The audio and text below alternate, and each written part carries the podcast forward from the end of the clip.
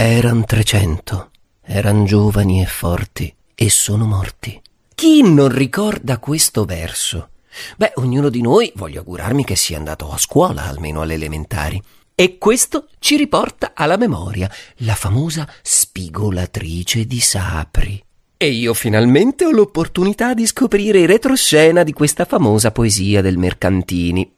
Nel suo componimento, l'autore parla infatti della famosa spedizione fallimentare di Pisacane avvenuta durante il Risorgimento italiano. E vi rinfresco subito un pochino di storia. Il piano originale prevedeva di accendere un focolaio di rivolta contro i Borbone in Sicilia e da lì estenderla tutto il mezzogiorno. Ma il piano si trasformò ben presto e si ritenne opportuno partire dal porto di Genova per sbarcare a Ponza, liberare alcuni prigionieri politici e poi sbarcare a Sapri, porto strategico per marciare fino a Napoli ma sfortunatamente il piano fallì miseramente e i rivoltosi, una volta sbarcati a Sapri, vennero accolti da contadini armati di falci e forconi che li respinsero sobillati dal potere borbonico. E allora vi chiederete, e me lo chiedo anch'io, ma questa spigolatrice di Sapri chi è? Beh, è una povera raccoglitrice di grano che si invaghisce di Pisacane al momento del suo sbarco e lo segue fino alla sua disfatta. Io spero di poter continuare il mio viaggio e di non fermarmi qui per una disfatta d'opera di alcuni contadini. Così mi rimetto in macchina e mi dirigo verso la mia prossima meta.